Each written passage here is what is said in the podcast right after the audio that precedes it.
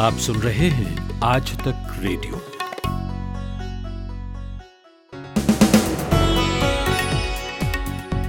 नमस्कार, इक्कीस अक्टूबर की शाम का दिन भर सुन रहे हैं आप। मेरा नाम है अमन गुप्ता।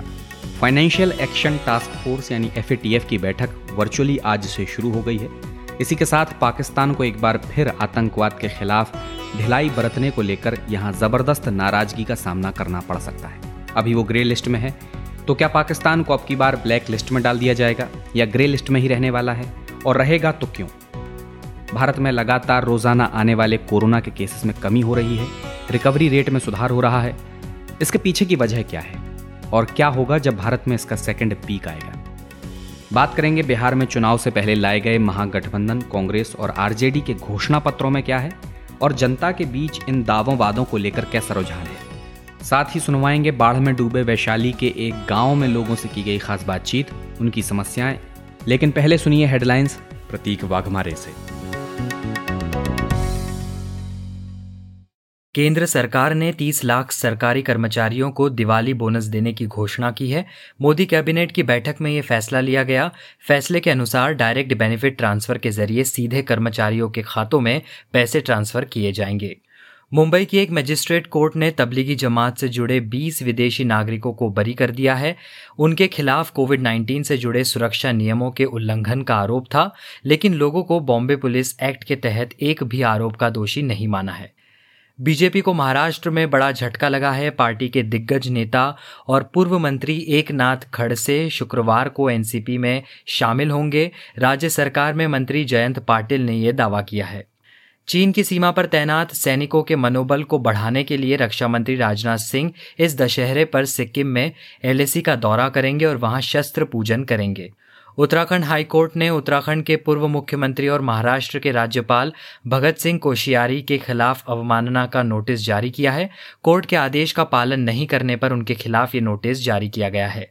भारत में पिछले चौबीस घंटों में इकसठ हजार सात सौ पिचहत्तर नए मरीज मिले हैं और सात सौ सत्रह लोगों की मौत हुई है।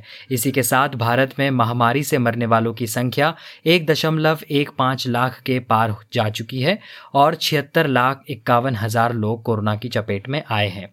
फाइनेंशियल एक्शन टास्क फोर्स की बैठक आज से शुरू हो गई है। तीन दिनों की इस बैठक में पाकिस्तान के आतंक के खिलाफ प्रदर्शनों की समीक्षा की जाएगी।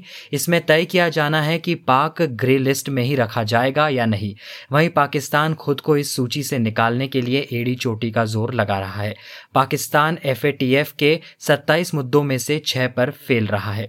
और पाकिस्तान के कराची में आज धमाका हुआ। दो मंजिला इमारत में ये विस्फोट हुआ है। अब तक इस धमाके में तीन लोगों की मौत हो गई है, जबकि बीस से अधिक लोग घायल हैं। विस्फोट के कारण का अभी तक पता नहीं चला है। हालांकि एक पुलिस अधिकारी के मुताबिक ये एक सिलेंडर ब्लास्ट लगता है।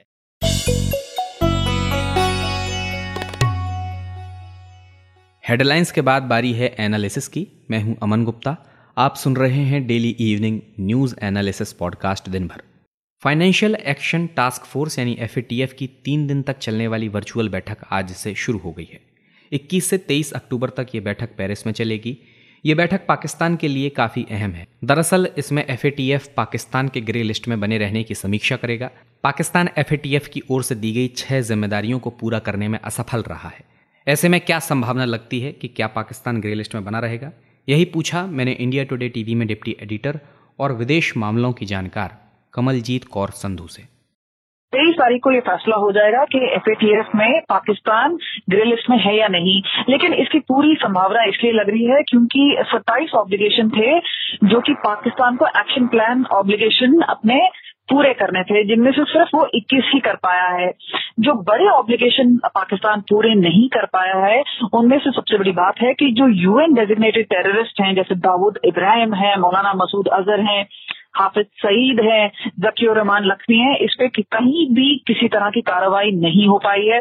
दूसरी बड़ी बात है छिहत्तर सौ का एक लिस्ट था जो कि एंटी टेररिज्म एक्ट के तहत, यानी उनका एक शेड्यूल फोर था जिनमें ये लिस्ट बनाई गई थी। उसमें अचानक से चार हजार जो टेररिस्ट हैं वो उस ओरिजिनल लिस्ट से गायब हो गए। तो ये बड़ी आपत्तिजनक जो बात है वो सामने आई है।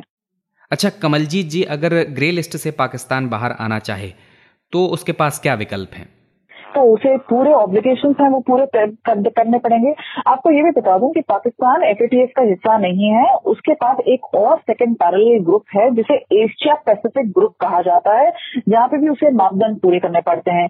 पर एफ ए टी एफ पे जो सबसे बड़ा इम्पैक्ट पाकिस्तान को आता है वो ये है कि जो फाइनेंशियल एड है, जैसे इंटरनेशनल मॉनेटरी फंड हो गया, वर्ल्ड बैंक हो गया, एशियन डेवलपमेंट बैंक हो गया, या यूरोपियन यूनियन से कहीं से पैसा लेना है, वो नहीं ले पाते हैं। तो जो ऑब्लिगेशन ना फुलफिल करना है उसका जो इंटरनेशनल प्रेशर है वो लगातार बना रहता है, और ये काफी अहम भी है अगर हमें आतंकवाद को रोकना है।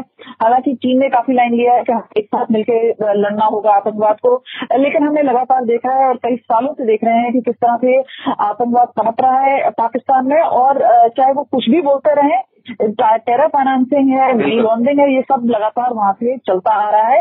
फिलहाल पाकिस्तान को जरूरत है बारह वोट्स की उनतालीस वोट्स में से, ताकि वो ग्रे लिस्ट से बाहर निकल सके, जो कि अब मुश्किल लग रहा है। जी, तो कमलजीत, क्यों कई अल्टीमेटम के बाद भी F A T F Pakistan को ब्लैक लिस्ट में नहीं डाल पा रहा है? जैसा मैंने कहा, क्योंकि यहाँ पे वोट्स का बनता है, तो अगर इनके पास तीन ऐसे सहयोगी देश हैं, जैसे मैंने आपको बताया है चीन है, टर्की है, मलेशिया है, इनके वोट उसे रोकते हैं, यानी तीन वोट अगर उनको मिल चुके हैं तो यानी उन्हें ब्लैक लिस्ट में नहीं डाल, डाला जा सकता है। लेकिन ग्रे लिस्ट में अपने आप में रहना अहम है, क्योंकि वो जो इंटरनेशनल प्रेशर है वो लगातार बना रहता है। और आपको बता दें, पाकिस्तान इस तरह से नहीं है कि एफ ए टी एफ में ही फेल हो रहा है। एक जो एक और सेकेंड पैरेलल प्रोसेस है जिसे रीजनल एशिया पैसिफिक ग्रुप रहता है, उसमें भी दस साल का एक रिव्यू होता है, जहां पे भी उनकी जो ऑब्लिगेशन है वो पूरी नहीं कर पाए हैं, वहां पे भी वो एक्सट्राडाइटेड एनहांस फॉलोअप में है। यानी ये जो तय किया गया है कि कितना कंप्लायंस है, पाकिस्तान लगातार कंप्लायंस में या तो पार्शली कंप्लायंट है या कई मुद्दों में नॉन कंप्लायंट है, तो उन्हें पूरी तरह से अगर कंप्लायंस देगा तब वो माना जाएगा। लेकिन दिखावे के लिए वो कहता है कि जैसे हमने कुछ काम किया है या फाइनेंशियली रोकने की कोशिश की है, लेकिन हम देखते हैं कि आतंकवादी जो ग्रुप्स हैं वो फटाफट अपना नाम भी बदल देते हैं, मोडस ऑपरेंडी बदल देते हैं, और वो पाकिस्तान के जो आई एस आई है या आर्मी है उसके कोऑपरेशन से अभी भी लगातार है। और आपको बता दें, सबसे बड़ी बात ये है, अगर हम बात करें जो देश हैं, हम बात करें यूके है, यूएस है, फ्रांस है, जर्मनी है, ये लोग खुश नहीं है कि पाकिस्तान ने जो कमिटमेंट अपनी की थी ऑन ग्लोबल कमिटमेंट के हम फाइट करेंगे टेररिज्म इन अफगानिस्तान, ये वो पूरा नहीं कर पाए हैं। तो काफी मापदंड है जहां पे पाकिस्तान अभी भी अपने कमिटमेंट पूरे नहीं कर पा रहा है। अच्छा कमलजीत, चीन, टर्की और मलेशिया, ये तीनों ही देश ऐसा क्यों नहीं होने देना चाहते? Uh, क्यों वे पाकिस्तान को बचाने की कोशिश कर रहे हैं? और जबकि चीन की अगर बात करें तो वो कई बार कई मंचों पे ये बात कह चुका है कि वो आतंकवाद के खिलाफ एकजुट होकर लड़ना चाहता है, आतंक के खिलाफ अपनी प्रतिबद्धता जताता रहता है। ये कब तक जारी रहने वाला है?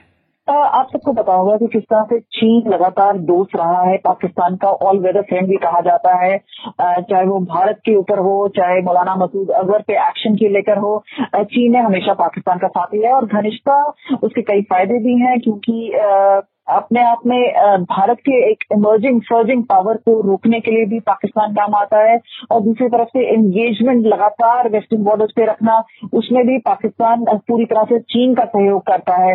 तो मिलकर इस तरह से ट्रबलसम नेवल्स हैं। दूसरी ओर अगर हम बात करें जो इस्लामिक देश हैं, जहां हम बात करें टर्की है, जहां पे जिस तरह का दौर वो चल रहा है, उन्होंने एक स्टांस लिया है, लगातार उन्होंने कश्मीर को लेकर आलोचना की है भारत की, या दूसरे मुद्दे हैं उसको लेके भी की है। तो आ, एक कंफ्रंटेशन सा बन गया है, और इस वजह से हम देख रहे हैं कि टर्की आ, काफी हद तक पाकिस्तान का साथ दे रहा है, और उसके साथ भी हमने देखा है कि मलेशिया जैसे देश हैं। तो दूसरी तरफ हम देखें जो मिडिल ईस्ट में सऊदी अरेबिया है या बाकी देश हैं वो भारत के नजदीक आ रहे हैं, लेकिन यहाँ पर आ, बात आ जाती है वोट्स की। वहां पे पाकिस्तान को इन आ, जो कंट्रीज हैं, ये तीन कंट्रीज हैं, उनसे बचाव मिल रहा है, और जाहिर सी बात है आ, वो इस्लामिक देशों के नजदीक आने की कोशिश करते हैं ताकि वो कहीं ना कहीं, और हमने देखा है कि किस तरह से पाकिस्तान ने हासिल में एक यूएस लॉबी को भी हायर किया ताकि उनका नाम क्लियर हो सके, वो जो वहां की कंट्री जितने पावरफुल लोग हैं उनके करीब आ सके। तो एक गुड बुक्स में रहना चाहता है पाकिस्तान। पर लगातार अगर आप देख रहे हैं कि जिस तरह से आतंकी हमले पाकिस्तान से होते हैं, चाहे वो अफगानिस्तान में हो चाहे भारत में हो, तो सीधा सीधा जो उसका लिंक है वो पाकिस्तान होता है। ये थी इंडिया टुडे टीवी में डिप्टी एडिटर और विदेश मामलों की जानकार कमलजीत कौर संधू। इसी के साथ आपको बता दें कि अगर आप एफ ए टी एफ के बारे में और उसके काम के बारे में ज़्यादा विस्तार से जानना चाहते हैं तो आज का ज्ञान ध्यान सुनिएगा। हमारे साथी Prateek Waghmare F A T F से जुड़ी कई जानकारियां इस पॉडकास्ट में लेकर आए हैं। आप सुन रहे हैं आज तक रेडियो। भारत में कोरोना वायरस का कहर कम होता दिख रहा है। रोजाना आने वाले मामलों में कमी देखी जा रही है। कल प्रधानमंत्री नरेंद्र मोदी ने भी कहा कि वायरस भारत में संभली हुई स्थिति में है। डेढ़ महीने में एक्टिव मरीजों की संख्या में करीब दो लाख से ज़्यादा की कमी देखी गई। बुधवार को दूसरे दिन भी एक्टिव केस की संख्या साढ़े सात लाख कम रही, जो एक समय नौ लाख से ऊपर थी। केंद्रीय स्वास्थ्य मंत्रालय के मुताबिक देश में चौंसठ फीसदी एक्टिव केस सिर्फ छः राज्यों में हैं। इनमें पचास फीसदी महाराष्ट्र, कर्नाटक और केरल में है। इस वक्त देश में कोरोना का आंकड़ा छिहत्तर लाख के पार हो गया है। पिछले चौबीस घंटे में चौवन हजार चार सौ चार नए केस मिले और सात सौ चौदह मरीजों की मौत हुई। तो कोरोना के केसेस में आई इस कमी की वजह क्या है, यही पूछा मैंने द ट्रिब्यून में हेल्थ जर्नलिस्ट अदिति टंडन से। देखिए, कोई भी रेस्पिरेटरी वायरस का जब पैंडेमिक या एपिडेमिक होता है तो उसका एक नेचुरल कोर्स होता है। वो जो वायरस है एक पीक पे पहुंचता है और पीक पे पहुंचने के बाद फिर डिक्लाइन शुरू हो जाता है। ये नेचुरल प्रोसेस है वायरस के सिलेक्शन का और उसके लाइफ हिस्ट्री का। ये नेचुरल साइकिल है कि वो पीक करेगा और फिर कम होने लगेगा। तो हमारे देश में, जैसा कि आपने ठीक कहा, कि ऐसा माना जा रहा है, बहुत सारी साइंटिफिक स्टडीज आ चुकी हैं जो ये कह रही हैं कि सितंबर के माह में हमारे देश में एपिडेमिक पीक कर गया था। आपको याद होगा कि सितंबर सत्रह को सबसे ज्यादा डेली केसेज इंडिया में रजिस्टर हुए थे, जो सत्तानवे हज़ार आठ सौ चौरानवे थे एक दिन में। वही डेली केसेज आप अगर आज देखें तो चौवन हज़ार के करीब हैं। तो बहुत डिक्लाइन शुरू हो गया है, क्योंकि ऐसा मान रहे हैं एक्सपर्ट्स कि पीक आ चुका है। आपने सुना होगा कि गवर्नमेंट की सुपर मॉडलिंग स्टडी आई है, आई आई टी हैदराबाद के प्रोफेसर्स ने की है और परसों ही लॉन्च हुई थी। उसमें इसका एक साइंटिफिक एक्सप्लेनेशन दिया गया है कि क्यों ऐसे केसेस नीचे आ रहे हैं और क्यों ऐसा माना जा रहा है कि पीक आ चुकी है भारत में। उसकी जो सबसे बड़ी वजह इस साइंटिफिक मॉडलिंग स्टडी ने बताई है, जो हमारे देश की पहली मॉडलिंग मैथमेटिकल मॉडलिंग स्टडी है पैंडेमिक को समझने के लिए। वो ये कह रही है कि करीब तीस प्रतिशत भारत के वासियों में वायरस के खिलाफ एंटीबॉडीज आ चुकी हैं सितंबर के एंड तक। जिसका मतलब ये है अमन कि वायरस कब फैलता है, वायरस कब फैलता है जब ज्यादा से ज्यादा पॉपुलेशन ससेप्टेबल होती है। मतलब आपको और मुझे सपोज वायरस में नहीं छुआ और अभी तक हम बचे हुए हैं। जितने ज्यादा लोग वायरस से बचे रहेंगे उतना ज्यादा वायरस को फैलने का मौका मिलेगा। अदिति, भारत ने जो प्रतिदिन दस लाख टेस्टिंग का स्तर था उसे इक्कीस अगस्त को ही हासिल कर लिया था, मगर उसके बाद आज दो महीने हो चुके हैं। इक्कीस अक्टूबर को भी हम देखें तो उसी स्तर पर हैं। टेस्टिंग क्यों नहीं बढ़ा पाए हम? देखिए, टेस्टिंग की जो भारत की डेली कैपेसिटी है वो पंद्रह लाख के करीब है। अब टेस्टिंग की कैपेसिटी पंद्रह लाख होने का ये मतलब नहीं होता है कि पंद्रह के पंद्रह लाख टेस्ट रोज होंगे। कुछ दिन ऐसे होते हैं जब बहुत टेस्ट होते हैं, कुछ दिन ऐसे होते हैं जब कम टेस्ट होते हैं, डिपेंडिंग ऑन द लोड। आपको पता ही है कि भारत में गाइडलाइंस नई जारी कर दी गई थी सितंबर के बिगनिंग में कि ऑन डिमांड टेस्ट शुरू कर दिया गया है। मतलब आपको और मुझे अब प्रिस्क्रिप्शन की भी जरूरत नहीं। अगर हमें महसूस होता है कि हमें कोई सिम्टम है, हम कहीं भी जाके टेस्ट करा सकते हैं। कैपेसिटी सरकार ने क्रिएट की हुई है। मैं आंकड़े अगर देखूं तो आप जैसा कह रहे हैं कि नौ लाख, आप सही कह रहे हैं, कुछ दिनों पर नौ लाख है। जैसे आज की डेट में अगर आप देखें तो दस पॉइंट तिरासी लाख टेस्ट हुए हैं। कल दस पॉइंट बत्तीस लाख टेस्ट हुए थे। अक्टूबर अठारह को आठ लाख टेस्ट हुए थे और अक्टूबर सोलह को दस लाख टेस्ट हुए थे। तो टेस्ट की संख्या बदलती रहती है, ऐसा नहीं होता है कि रोज एक जैसी रहती है। वो डायनामिक सिचुएशन होती है। लेकिन मैं मैं एक चीज जरूर बोलना चाहूंगी, क्योंकि हम टेस्टिंग की बात कर रहे हैं, कि ये ऐसी बीमारी नहीं है अमन की पता न चले कि कोई बीमार है। जैसे भारत में हॉस्पिटल्स में डेथ रेट बढ़ नहीं रहे हैं। सपोज कोई बीमार है, बहुत ज्यादा बीमार है, तो नेचुरल सी स्थिति है कि वो हॉस्पिटल में भर्ती होगा, उसका टेस्ट होगा, वो एक ट्रांसपेरेंट मैकेनिज्म के थ्रू जाएगा और डेथ के फिगर्स हमें बता देंगे कि हमारी स्थिति क्या है। हमें ये नहीं भूलना चाहिए कि भारत में अभी तक नौ पॉइंट बहत्तर करोड़ टेस्ट हो चुके हैं, जो पूरी दुनिया में दूसरे नंबर पे हमारा देश सेकेंड मोस्ट हाईएस्ट टेस्ट कर रहा है आज की डेट में साउथ कोरिया के बाद। तो ऐसा नहीं है कि हमारे केसेस इसलिए कम हो रहे हैं कि हमारे टेस्ट कम हो रहे हैं, क्योंकि अगर आप आंकड़े एक महीने का एवरेज देखें टेस्टिंग का तो एवरेज दस लाख ही आ रही है उन सब दिनों की अगर आप मिला के देखें। और टोटल टेस्ट मैंने आपको जैसा बताया कि पूरे दुनिया में दूसरे नंबर की टेस्टिंग हम कर रहे हैं आज की डेट में, और हमारा टोटल पॉजिटिविटी रेट कम होता जा रहा है। आज की डेट में सात पॉइंट नौ शून्य परसेंट के करीब पॉजिटिविटी रेट है। टेस्ट बढ़ते जाते हैं अमन, पॉजिटिविटी रेट कम होता जाता है, क्योंकि आप ज्यादा से ज्यादा पॉपुलेशन को टेस्ट करके ठीक करने की स्थिति में हो जाते हैं। अच्छा अदिति, अभी national centre for disease control यानी एन सी डी सी ने यह भी कहा है कि दिल्ली में एक रोज में पंद्रह हजार केस आ सकते हैं। त्योहारों और सर्दियों में तैयारी रखने के लिए कहा गया है, और अब तो हम देख रहे हैं कि लॉकडाउन भी खुल गया है पूरी तरह से। तो आप किस तरह देखती हैं कि अब इस स्टेज पर आकर एक बार फिर जब दोबारा केस बढ़ना शुरू होंगे तो कितनी मुश्किलें होने वाली हैं? अमन, मुझे नहीं लगता कि अगर हम सब देश में रहने वाले सिटीजन मास्क पहने, एक दूसरे से छह फीट की दूरी बनाए रखें और हाथ धोते रहें और रेस्पिरेटरी हाइजीन को प्रैक्टिस करें तो ऐसी स्थिति किसी भी प्रदेश में या किसी भी सिटी में आने वाली है। हम ये ना सोचें पहले ही कि हम कोविड अप्रोप्रिएट बिहेवियर को नहीं अपनाएंगे। आपने ठीक कहा कि एन सी डी सी की प्रिडिक्शन है कि अगर लोग त्योहारों में, फेस्टिवल गैदरिंग्स में बगैर प्रिकॉशंस के मतलब ज्यादा क्राउडेड प्लेसेस में आते हैं, क्योंकि केरला का एग्जाम्पल हमारे सामने है, ओणम के बाद वहां पर एक सर्ज आई है, तो हमारे पास सीखने का मौका है। ऐसी हम स्थिति लाने ही ना दें। ये सब देखिए, पैंडेमिक को कंट्रोल करना तो अब हमारे हाथ में, केसेस कम होने शुरू हो गए हैं। अगर ये तीन महीने पूरा भारतवर्ष, जैसा कि कल प्रधानमंत्री मोदी ने अपने नेशनल एड्रेस में कहा कि जुलाई का टाइम नहीं है, क्योंकि हम already we are almost there, और अगर हम कंट्रोल कर सकें, सुपर स्टडी कह रही है कि फरवरी ट्वेंटी ट्वेंटी वन तक हम पैंडेमिक को सिग्निफिकेंटली कंट्रोल कर सकते हैं। और वो कब पॉसिबल होगा? जब आप और मैं एक दूसरे से दूर रहेंगे और वायरस को बॉडी नहीं मिलेगी पनपने के लिए। तो ये जो पंद्रह हजार की फिगर है दिल्ली में, ये वर्स्ट केस सिनेरियो है। तैयारी तो रखनी पड़ेगी हर प्रदेश को, क्योंकि ऐसा माना जा रहा है कि अगर लोगों ने ढिलाई बरती तो हमारे पास बेड्स होने चाहिए, क्योंकि अचानक आपने देखा है कि यूरोपियन कंट्रीज में भी उन्होंने लैक्सिटी दिखाई, बाहर घूमने लगे और कितने सर्जेस आ रहे हैं, सेकेंड पीक्स आ रही है, पीक आने के बाद दोबारा एक सर्ज शुरू हो गई है। भारत में भी ये अंदेशा है कि ये हो सकता है। वीके पॉल जो मेंबर हेल्थ नीति आयोग है, उन्होंने वार्निंग पहले ही दी है कि विंटर्स में सेकेंड पीक आ सकती है अगर हम ढिलाई बरते, लेकिन अगर हम ढिलाई नहीं बरतेंगे तो नहीं आएगी। ये थी द ट्रिब्यून में हेल्थ जर्नलिस्ट अदिति टंडन। एक तार म्यूजिक का और एक तार पोएट्री का, दोनों मिल जाए तो क्या बनता है? दो तारा। मैं हूँ चिन्मयी। और मैं हूँ जोएल। हम गाते हैं, सुनाते हैं कविताएं, कभी गिटार पर तो कभी बांसुरी पर, और कभी अपने घर में पड़े हुए बक्से की थाप पर। तो सुनिए हमारा दो तारा, सिर्फ आज तक रेडियो पर।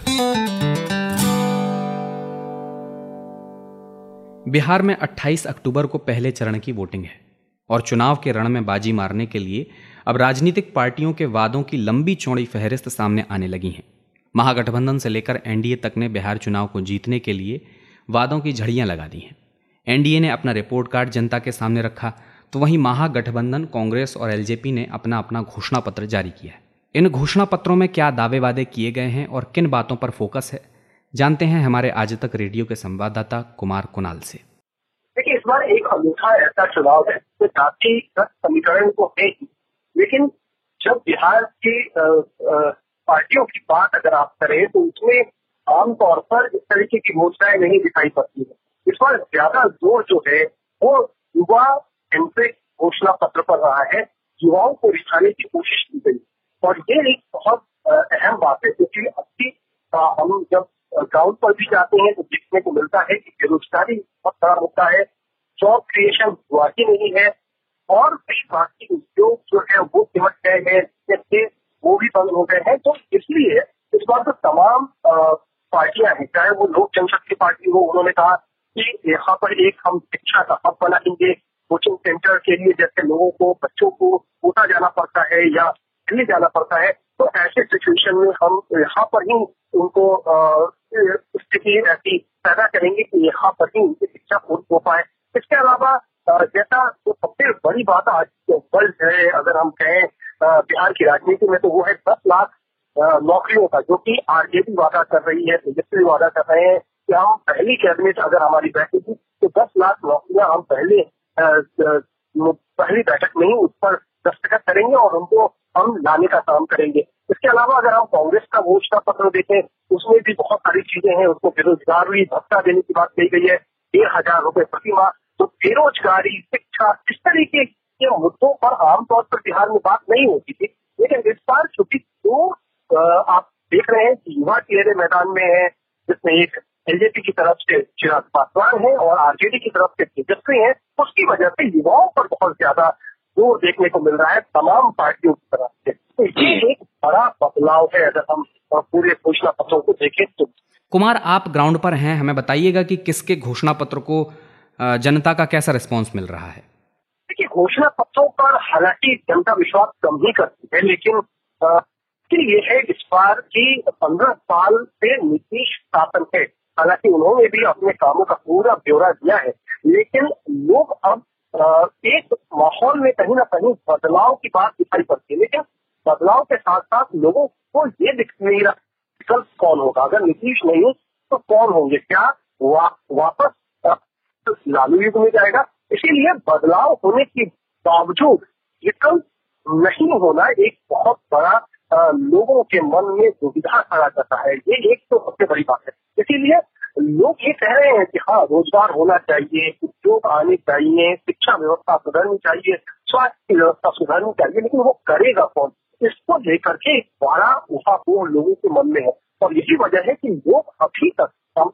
खास तौर पर उदासीन नजर आ रहे हैं। उदासीनता बहुत सारे लोगों में देखी जा सकती है, क्योंकि पंद्रह साल का लालू राज और उसके बाद पंद्रह साल का ही नीतीश था, जिन्होंने तरीके की उम्मीदें थी वो कुछ हुआ नहीं जमीनी तौर पर। इसीलिए लोग बहुत निराश दिखाई पड़ रहे हैं, उदासीन दिखाई पड़ रहे हैं। और मुमकिन है इस बार अगर वोटिंग हो तो एक तो कोरोना का भी प्रभाव है, तो शायद ये उदासीनता दिखे भी, वोटिंग जब होगी तो शायद उसमें रिफ्लेक्ट भी हो। अच्छा कुणाल, आपने बताया कि जनता एक विकल्प की कमी महसूस कर रही है और नीतीश की ही ओर देख रही है। इसी के साथ मैं एनडीए के रिपोर्ट कार्ड के बारे में भी आपसे जानना चाहूंगा, उसे लेकर लोगों में कैसा रुझान है और उसमें किन बातों पर फोकस किया गया है। एनडीए के रिपोर्ट कार्ड जो है वो विकास की बात करता है, विकास किस तरीके से विकास का है, उनका इंफ्रास्ट्रक्चर पर ज्यादा जोर है कि इंफ्रास्ट्रक्चर हमने सड़क पर अच्छी की है, हमने बिजली की स्थिति जो है वो बेहतर की है, चौबीस घंटे बिजली आती है। उसके अलावा जो कानून व्यवस्था की स्थिति है जिस पर बहुत ज्यादा जोर है, क्योंकि अभी जो एनडीए का चुनाव प्रचार का पूरा रुझान है वो इस तरफ दिखाई पड़ रहा है कि अगर नीतीश नहीं आते हैं तो वापस लालू युग बिहार में शुरू हो जाएगा और तब जो कानून व्यवस्था थी वो वापस लोगों को परेशान करने आएगी। तो ये एक एनडीए का मुख्य एजेंडा के तौर पर ये लोगों को बताया जा रहा है कि आप नीतीश कुमार को ही सुनिए, क्योंकि जो भी बदलाव हुआ है बिहार में वो नीतीश के पंद्रह साल के शासन काल में ही हुआ है। और इसीलिए एजेंडा जब उन्होंने अपना रिपोर्ट कार्ड दिया है तो उसमें सड़कों की बात करते हैं, बिजली की बात करते हैं, कानून व्यवस्था की बात करते हैं और इसी तरीके की तमाम चीजें। कई सारे जो प्रोजेक्ट हैं, जैसे कोई वह पुल है जो कि आरा बक्सर को जोड़ता है पटना से, या फिर महात्मा गांधी शहीद सेतु है जो कि दक्षिण बिहार को उत्तरी बिहार से जोड़ता है हाजीपुर में, इन तमाम रोड प्रोजेक्ट की बात की जा रही है। लेकिन साथ ही साथ आपको ये भी ध्यान देना होगा कि हम पूरे बिहार में घूम रहे हैं, सड़कों की हालत बीच में सुधरी जरूर थी, लेकिन अभी कई सारी जगहों पर सड़कें बहुत बुरी हाल में हैं। तो ऐसा नहीं है कि सड़कों की हालत बहुत बेहतर हो गई हो और लोग बहुत कुछ ज्यादा खुश हो ग्राउंड पर कि बहुत अच्छा काम किया है नीतीश कुमार ने, सड़कों से जो समय बचता था वो बचने लगा है। क्योंकि हम तो परसों ही बक्सर गए थे, डेढ़ सौ किलोमीटर का रास्ता था और हमें उसको तय करने में तकरीबन चार से पांच घंटे लग गए। तो आप समझ सकते हो कि डेढ़ सौ किलोमीटर अगर तय करने में पांच घंटे लग रहे हैं तो तीस किलोमीटर प्रति घंटा की रफ्तार से आपकी गाड़ी सड़क पर दौड़ रही है। तो ये भी आप समझ समझ जाइए कि लोग क्या सोचते हैं कि इस तरीके की सड़कें बनाकर क्या कुछ फायदा। ये थे आज तक रेडियो के संवाददाता कुणाल, जो बिहार में इन दोनों रिपोर्टिंग कर रहे हैं। अभी वे यहाँ वैशाली के एक गाँव में भी पहुंचे थे, जहाँ आठ सौ घर बाढ़ के पानी में डूबे हैं। चुनाव सर पर हैं और लोगों को कमर भर पानी से होकर दिन रात गुजारना पड़ रहा है। लोगों का गुस्सा भी सातवें आसमान पर है। कोई नेता उनकी सुध लेने अब तक नहीं पहुंचा है। नाव के जरिए हमारे संवाददाता कुमार कुणाल यहाँ पहुंचे हैं। कुछ लोगों से उन्होंने बात की है, वो सुनवाएंगे आपको, लेकिन उससे पहले ये समझ लीजिए कि जहाँ कुणाल खड़े होकर बात कर रहे हैं वहाँ भी कमर से ज़रा सा नीचे तक पानी है, और जो लोग बात कर रहे हैं वो भी इसी पानी में डूबे बात कर रहे हैं। कोई व्यवस्था कोई करवाया नहीं भी, कोई व्यवस्था नहीं हुआ है। कब से ये हालत है? लमकम दो साल पहले ये सब ठीक ठाक था, अभी दो महीना से इधर बाहर हुआ है। इधर कोई राहत कसाब नहीं है, नाव भी नहीं, विधायक नहीं, एमपी ने कोई हम लोगों को मुलाकात करने वाले नहीं है। जीत के जाते हैं दोबारा नहीं आते हैं वैशाली में झाँकने, यही परिस्थिति है वैशाली का। कहते हैं सुशासन है, यहाँ तो सुशासन तो सर आपके सामने नजर आ रहा है कि सुशासन है कि पानी शासन है, यहाँ तो खुद नजर आ रहा है। सर क्या बोले आपसे, आप खुद ही से वाली बात ही आकिब है। अब बताइए सर हम लोग कहाँ जाए, किसके सहारे हम लोग जिए? जो लोग आते हैं वोट लेके जाते हैं, फिर वोट लेने ही आते हैं, बीच में आते नहीं है। वोट आते हैं, वोट यहाँ चलता है, नाव चलता है, वोट के बाद जो विधायक है वो नजर नहीं आता है। क्या दिक्कत है? नहीं, बात सही है। सही है बात, क्या सही है? सही है कि कोई भी विधायक माने यहाँ वोट लेने के लिए आता है, लेकिन पानी में डूब के जाते हैं। पानी के पानी में तो हम लोग हेल के जा ही रहे हैं सर्वो सर्वा, लेकिन राज किशोर सिंह हमारे विधायक जी है ना, है? कभी झांकी पारने नहीं आए हैं। राज किशोर पटेल कभी भी नहीं आए हैं झांकी पारने की। हाँ मैंने मेरा जनता दल को क्या हो रहा है, जनता को क्या हो रहा है, इसका कोई मतलब नहीं है। ये बताइए क्या है यहाँ पे हाल? यहाँ तो सबसे पुराना प्रजातंत्र है। गरीब लोग का देख रहे हैं, साथ घर दहा हुआ है, कोई कुछ देखने सुनने वाला है ही नहीं है। और यहाँ लॉकडाउन के लेके लोग यहाँ बैठा हुआ है, कमाने उमाने वाला कोई सिस्टम है नहीं। लोग बैठ के खा रहा है कर्जा उर्जा कार के, और घर बनाने के लिए भी तहा पैसा नहीं है। सारा मरई टाटी जितना भी है सब गिरा गिरा हुआ है, और चारों तरफ गिरा हुआ है। लोग यहाँ पे तिरपाल टांग के रह रहा है। न मुखिया आया है, न कोई विधायक आया है, कुछ देने भी नहीं आया, एक पैसा नहीं। यहाँ पानी पीने का भी साधन नहीं है। और दिन भर में हम रोज़ खबरों की एनालिसिस के साथ बिहार की ग्राउंड से कवरेज आपके लिए लेकर आते रहेंगे। हमारे संवाददाताओं से बातचीत करेंगे। अब विदा लेने का वक्त है, लेकिन हम आपको एक ट्विटर पर आई हुई अपने यूज़र की प्रतिक्रिया पढ़कर सुनाते हैं। ममता चटर्जी नाम की महिला हैं जिन्होंने ट्विटर पर हमें प्रतिक्रिया दी है। उन्हें नामी ग्रामी में आज़ाद हिंद फौज के गठन को लेकर बनाया गया प्रोग्राम बहुत पसंद आया। उन्होंने लिखा कि बहुत खुशी हुई मुझे, पॉडकास्ट में बताए गए फैक्ट्स अच्छे लगे। नेताजी सुभाष चंद्र बोस हमारे आदर्श पुरुष हैं, वो हमेशा हमारे दिलों में जिंदा रहेंगे। आप लोग भी हमें अपने फीडबैक दे सकते हैं, हम उन्हें अपने कार्यक्रम का हिस्सा बनाएंगे। और इन्हें भेजने के कई रास्ते हैं, सोशल मीडिया तो आपको पता है ही, एक हमारा ईमेल भी है रेडियो एट आज तक डॉट कॉम, तो यहाँ भी आप अपने सुझाव अपनी शिकायतें लिख कर भेज सकते हैं। इस कार्यक्रम की साउंड मिक्सिंग की है कपिल देव सिंह ने। मेरा नाम है अमन गुप्ता, अब चलता हूँ, नमस्कार।